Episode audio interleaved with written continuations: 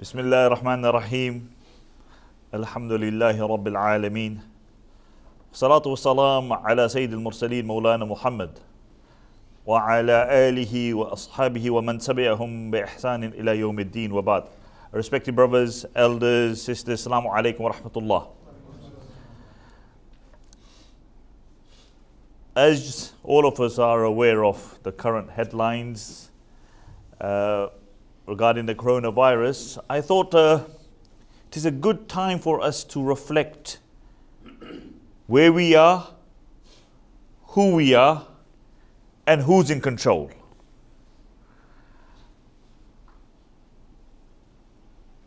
All this shows us that subhanallah, the, the power and the qudra of Allah subhanahu wa ta'ala. La hawla wa la quwwata illa billah. Nothing moves. Nothing goes up, nothing goes down, nothing goes sideways. There is no power besides Allah subhanahu wa ta'ala. The Prophet sallallahu alaihi wasallam once said, he says, Shall I not tell you something with guns? Min qanudh al jannah. A thing which he is a treasure from the treasures of Jannah. Kanzun min qanuz al Jannah. A treasure from the treasures of Jannah. The Prophet wasallam said, recite la hawla wa la quwwata illa billah. In another narration, the Prophet wasallam said that a per recite la hawla wa la quwwata illa billah profusely, for it removes harm. It removes 99 harms. And the smallest of those harms is poverty. The smallest of the harms, that 99 harms that la hawla wa la quwwata removes is poverty. And this is why a believer is required not only to recite it, but to believe it. That to believe that Allah subhanahu wa ta'ala is ultimately the one who is in control. Nobody other than Allah subhanahu wa ta'ala is in control. Upon occasion, the Messenger of Allah sallallahu alaihi wasallam said to Ibn Abbas, who was his cousin, and he was sitting behind him. He said, Young man, let me tell you something. If the entirety of humanity was to gather on one plane, so the first man and the last man were to gather on one plane, and they wanted to harm you, they would only harm you that which Allah had decreed for you. If the first man and the last man were on one plane and all of them wanted to harm you, they would only harm you that much which Allah subhanahu wa ta'ala wanted them to harm you. What was the message of Allah saying? That understand that man can harm you, not that people can't harm you, but they will only harm you what Allah has decreed for you. And if the entirety of humanity from the last first man until the last man were gathered on a plane and they wanted to benefit you, they would only benefit you that which Allah has decreed for you. Nothing more than that. La hawla wa la quwwata illa billah. Everything only happens what Allah has decreed. And this is why when you hear the adhan, the Imam says, or the Muazzin says, Hayya ala salah. What do you read? Hayya ala salah. Revive the prayers. La hawla wa la quwwata illa billah. Because the tawfiq that you're going to get from Allah to pray the salah is only going to come from Allah subhanahu wa ta'ala. You know you are incapacitated.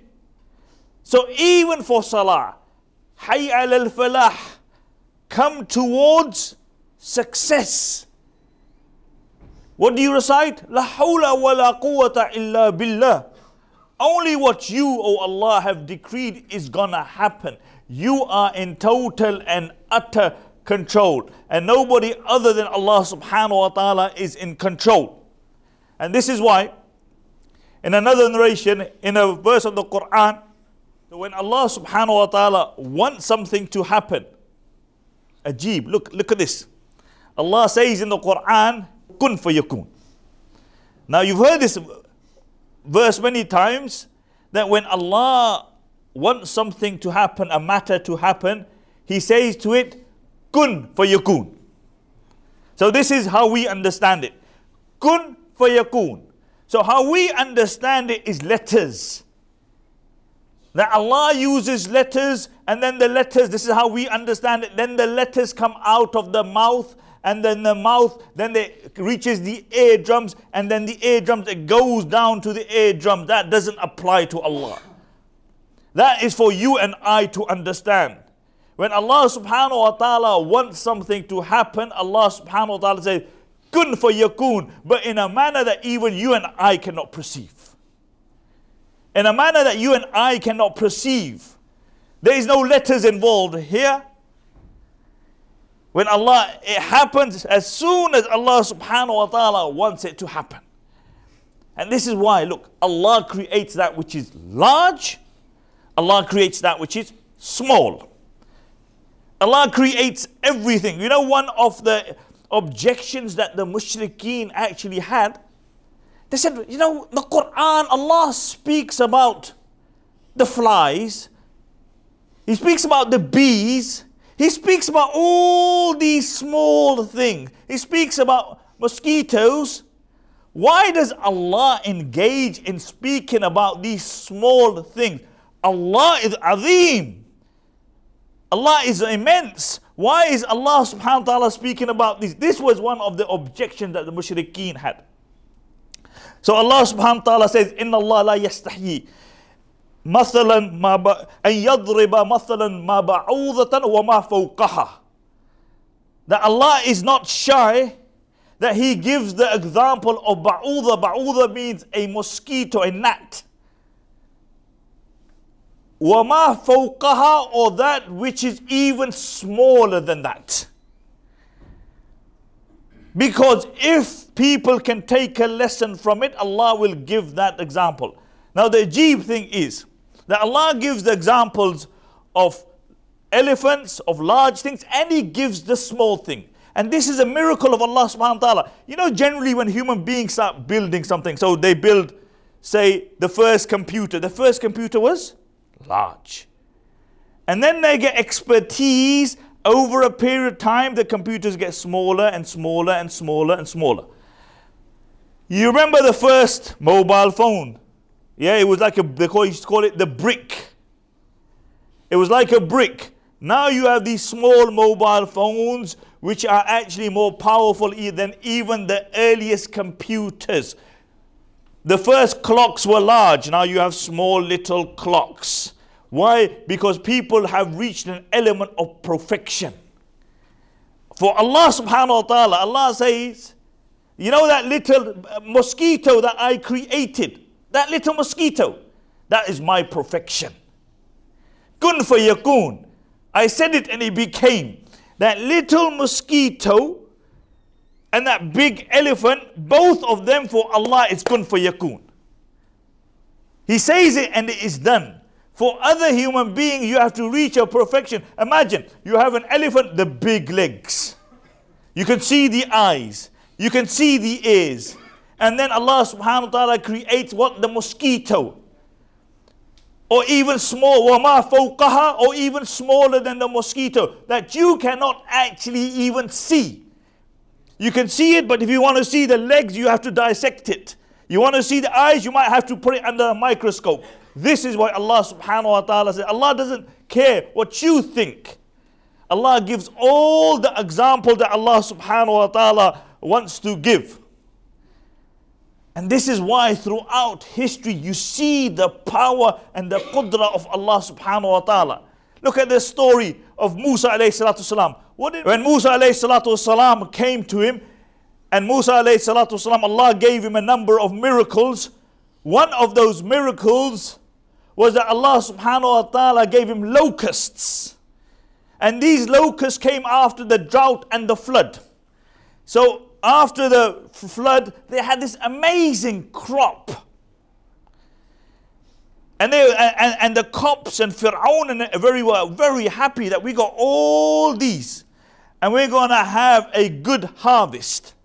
So Allah subhanahu wa ta'ala wanted to show him his power. Then Allah subhanahu wa ta'ala sent him locusts. And those locusts came and they ate up all their crops and they couldn't do anything about it. The one who said, Ana rabbukum al-a'la could do nothing about it.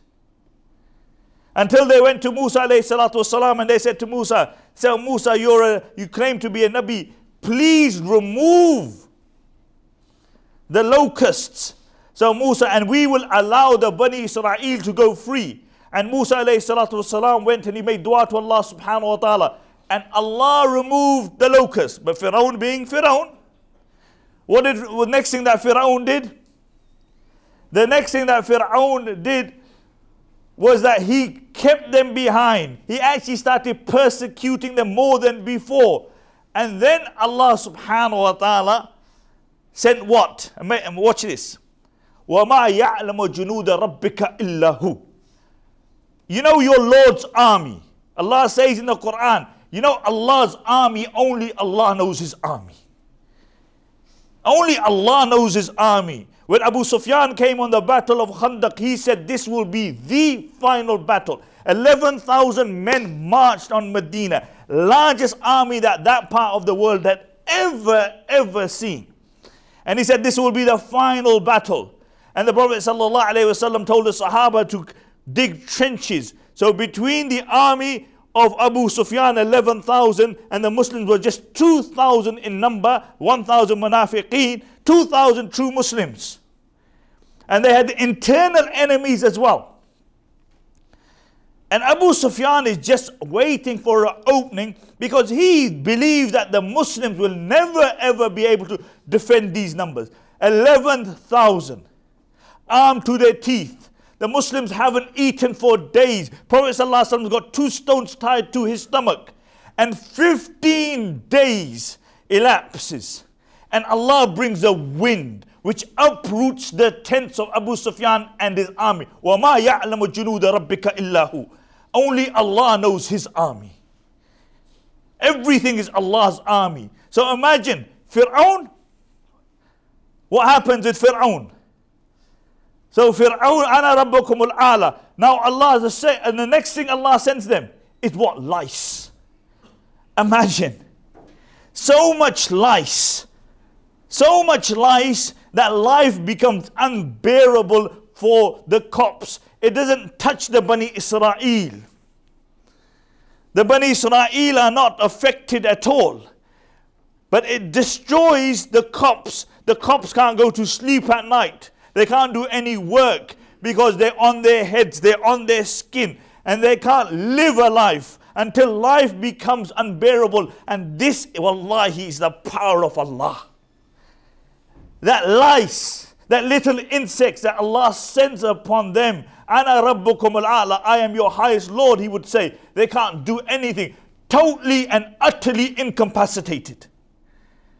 Because la hawla wa la quwwata illa billah. Because Allah is the one in control. They go to Musa alayhi salatu wasalam. Again they plead with Musa. Musa, please ask your Lord to remove the light. We can't live. Musa makes a dua, Allah removes them, and he goes back to his own old ways. And then Allah subhanahu wa ta'ala sends upon them what? Harmless things like frogs. Harmless. You have them in your back gardens. Harmless. But when Allah wants to use these harmless things as His army, nobody can stop Him. The narrations mention Every time they would pick up their utensil, there would be a frog underneath it. They would cook something, they would open the utensil, a frog inside it. Unbearable. They go to Musa salam and they say, Musa, make dua to Allah. Make dua or that He removes this calamity.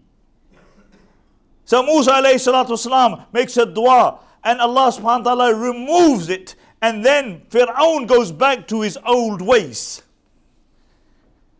He goes back to his old ways. Then the, the source of life, the source of life, water. So what Allah subhanahu wa ta'ala did is that the water, whenever they would open the utensil, what would be in their utensil? It would be blood. They would try to drink, it would be blood. They would go to the Bani Israel and they would say, okay, Bani Israel, their water is water. So they would go to the Bani Israel and they would bring their pot of water to their home. When they would come home and they would open it, it would be blood. Then it got so bad, they said, okay, let's go to the Bani Israel. Let's make the Bani Israel pour their water in our mouth. So the Bani Israel would get the water, they would pour it in their mouth. By the time it left the utensil and reached their mouth, it would become blood. Allah used the source of life as His army. You and I all grew up hearing the story of Namrud. Namrud was the man who regarded him as, as Lord, the man who threw Ibrahim salam into the fire, who expelled Ibrahim salam. Zayd bin Aslam says that Allah subhanahu wa ta'ala sent an angel four times, four times to Namrud to give him dawah. And every time, like Fir'aun, he would say, There is no Lord besides me. I am the Lord. I am the one. I am the one who controls everything here. And upon the fourth time, the angel said to him, Okay, if you are the Lord, then gather your people. So he gathers all his people from his kingdom. And the narrations mention that Allah subhanahu wa ta'ala sent these flying insects from the heavens that they covered the entire heavens. You couldn't see anything. The sun was blocked out. That's how many Allah sent. Not these little insects. Like Allah subhanahu wa ta'ala sent those little birds to destroy the army of Abraha. Abraha, major army with his elephants. And when Abdul Muttalib came to him, and Abdul Muttalib said to him, Abdul Muttalib was the grandfather of the Prophet ﷺ, and he said to Abraha, he said, give me my camels back. He said, what kind of man are you? You are the leader of Quraysh, the leader of Makkah. I've come to destroy your Kaaba, your holiest place, and only thing you're worried about is your camels. He said, You know why? Because the camels belong to me. As for the house of Allah subhanahu wa ta'ala, at Allah's house, Allah will protect it. And Allah sent the ababil. One, one stone in their stomach, one stone in their beak, two in their claws. That's it. And the narration mentioned so small little birds with small little pebbles. وَمَا رَمَيْتَ إِذْ رَمَيْتَ وَلَكِنَّ اللَّهَ رَمَى But when, when Allah throws, Nothing can stop it. So those small pebbles fall from the heavens and they hit the people in, with such ferocity that the narration mentioned that they would go from the head out of the other end. So Allah sends these to Namrud and they come and they fill up the heavens and these little insects come and destroys entire kingdom entire kingdom. Imagine the narration mentioned that they ate away and the only thing left was the bones. But Allah wanted to show that there was only one being in control. So what did Allah do? Allah left Namrud alive. And he made one of those small insects. Can you can imagine how small they were? Some say they were mosquitoes that it went through up his nose and it reached his head. And it would give him so much taklif, it would give him so much discomfort that he would take his shoe and he would hit his head. He's got nobody left around him. Because Allah wanted to show him that who is in actually control. And this is how the man who regarded himself as the ultimate power, as the Lord Allah subhanahu wa ta'ala destroyed him through what? A little insect. Because la hawla wa la quwwata illa billah. Because Allah is the one who is in control. There's no control. There is no quwwah besides Allah subhanahu wa ta'ala.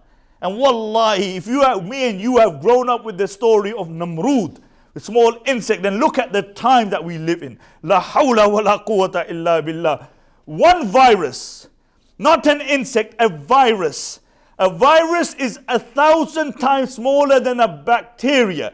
You can't normally, you cannot see a virus through a microscope. This virus has locked down the world.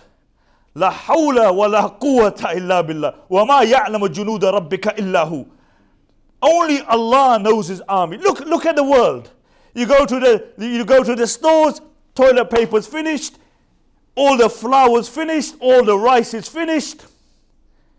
People are storing up. From what? A thing, something which is airborne. You can't even see it. Who's in control? The atheist will say, I don't believe in God. Then we say, Do you believe in the coronavirus? Yeah, of course I believe in the coronavirus.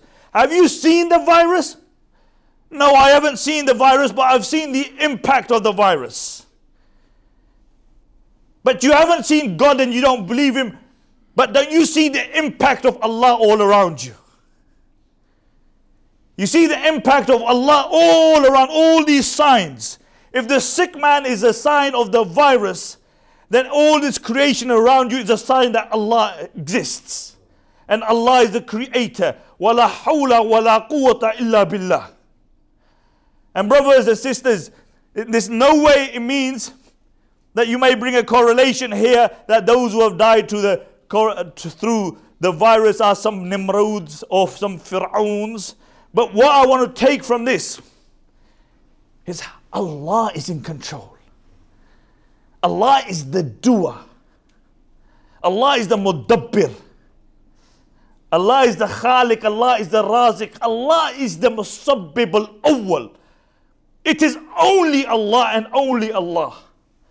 It starts with Allah and it finishes with Allah. And we must always keep Allah in the equation on anything that we do. This, wallahi, should make us believe that we are nothing. We have no quwwah. Who is Zahir Mahmoud? Who is Asad? Who is Zaid? Who is Khalid? Nobody. Allah is the doer. And we make dua that Allah subhanahu wa ta'ala make this source of us becoming closer to Allah subhanahu wa ta'ala. We make dua that Allah, all those who are afflicted by this, all the believers who are afflicted by that, Allah subhanahu wa ta'ala grant them shahada. That Allah subhanahu wa ta'ala make things easy for us. That Allah subhanahu wa ta'ala, those who are ill, that Allah subhanahu wa ta'ala grant them shifa and grant them cure.